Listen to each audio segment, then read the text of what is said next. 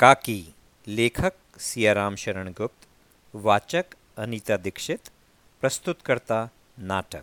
उस दिन बड़े सवेरे जब श्यामू की नींद खुली, तब उसने देखा, घर भर में कोहराम मचा हुआ है।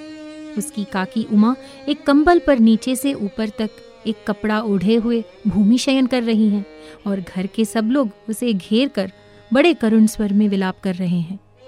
लोग जब उमा को शमशान ले जाने के लिए उठाने लगे तब श्यामू ने बड़ा उपद्रव मचाया। लोगों के हाथों से छूटकर वह उमा के ऊपर जा गिरा। बोला, काकी सो रही हैं। उन्हें इस तरह उठाकर कहाँ लिए जा रहे हो? मैं न जाने दूँ। लोग बड़ी कठिनता से उसे हटा पाए। काकी के अग्नि संस्कार में भी वह न जा सका। एक दासी राम राम करके उसे घर पर ही संभाले रही। यद्यपि बुद्धिमान गुरुजनों ने उन्हें विश्वास दिलाया कि उसकी काकी उसके मामा के यहाँ गई है। परंतु असत्य के आवरण में सत्य बहुत समय तक छिपा न रह सका। आसपास के अन्य अबोध बालकों के मुँह से ही वो प्रकट हो गया। यह बात उससे छिपी न रह सकी कि काकी और कहीं नहीं, ऊपर राम के यहाँ गई है। काकी के लिए कई दिन तक लगातार रोते रोते उसका रुदन तो क्रमशः शांत हो गया, परंतु शोक शांत न हो सका। वर्षा के अनंतर एक ही दो दिन में पृथ्वी के ऊपर का पानी अगोचर हो जाता है। परंतु भीतर ही भीतर उसकी आर्द्रता जैसे बहुत दिन तक बनी रहती है, वैसे ही उसके अंतस्थल में वह शोक जाकर बस गया था। वह प्रायः अकेला बैठा बैठा शून्य मन से आकाश की ओर ताका करता। एक दिन उसने ऊपर एक पतंग उड़ती देखी। न जाने क्या सोचकर उसका हृदय एकदम खिल उठा। विश्वेश्वर के पास जाकर बोला, काका, मुझे पतंग मंगा दो। पत्नी की मृत्यु के बाद से विश्वेश्वर अन्य मनस्क रहा करते थे। अच्छा मंगा दूँगा। कहकर भी उदास भाव से और कहीं चले गए।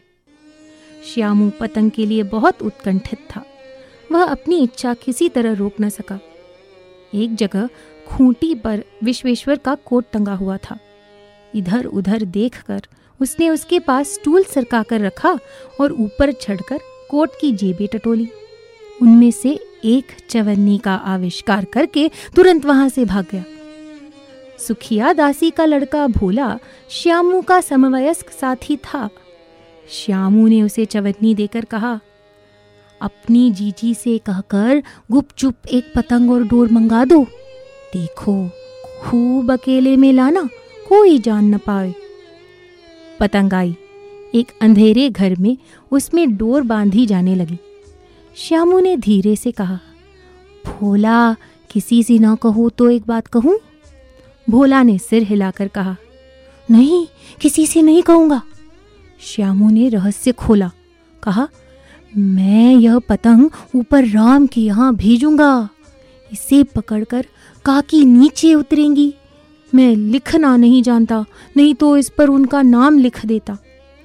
भोला श्यामू से अधिक समझदार था। उसने कहा बात तो बड़ी अच्छी सोची, परंतु एक कठिनता है। यह डोर पतली है। इसे पकड़कर काकी उतर नहीं सकती। इसके टूट जाने का डर है। पतंग में मोटी रस्सी हो तो सब ठीक हो जाए।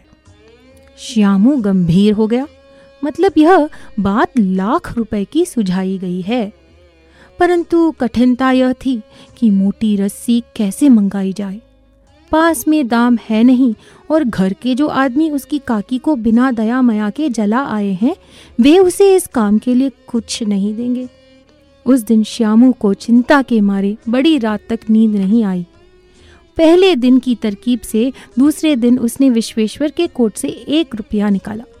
ले जाकर भोला को दिया और बोला, देख भोला, किसी को मालूम न होने पाए। अच्छी अच्छी दो रस्सियाँ मंगा दे। एक रस्सी ओछी पड़ेगी। जवाहिर भैया से मैं एक कागज़ पर काकी लिखवा रखूँगा। नाम की चिट रहेगी तो पतंग ठीक उन्हीं के पास पहुँच जाएगी। दो घंटे बाद प्रफुल्ल मन से श्यामू और भोला अंधेरी कोठरी में बैठे बैठे पतंग में रस्सी बाँध रहे थे। अकस्मात शुभ कार्य में विघ्न की तरह उग्र रूप धारण किए। विश्वेश्वर वहाँ आ घुसे। भोला और श्यामू को धमका कर बोले, तुमने हमारे कोट से रुपया निकाला है? भोला सक पकाकर एक ही डांट में मुखबिर हो गया। बोला, श्यामू भैया ने रस्सी और पतंग मंगाने के लिए निकाला था। विश्वेश्वर ने श्यामू को दो तमाचे जड़कर कहा, चोरी सीख कर जेल जाएगा? अच्छा तुझे आज अच्छी तरह समझाता हूँ। कहकर फिर तमाचे जड़े और कान मलने के बाद पतंग फाड़ डाली। अब रस्सियों की ओर देखकर पूछा, ये किसने मंगाई? भोला ने कहा, इन्होंने मंगाई थी। कहते थे, इससे पतंग तान कर काकी को राम के यहाँ से नीचे उतारेंगे। विश्वेश्वर हतबुद्धि होकर वहीं खड़े रह गए। उन्होंने फटी हुई पतंग उठाकर देखी, उस पर चिपके हुए कागज़ पर लिखा हुआ था, काकी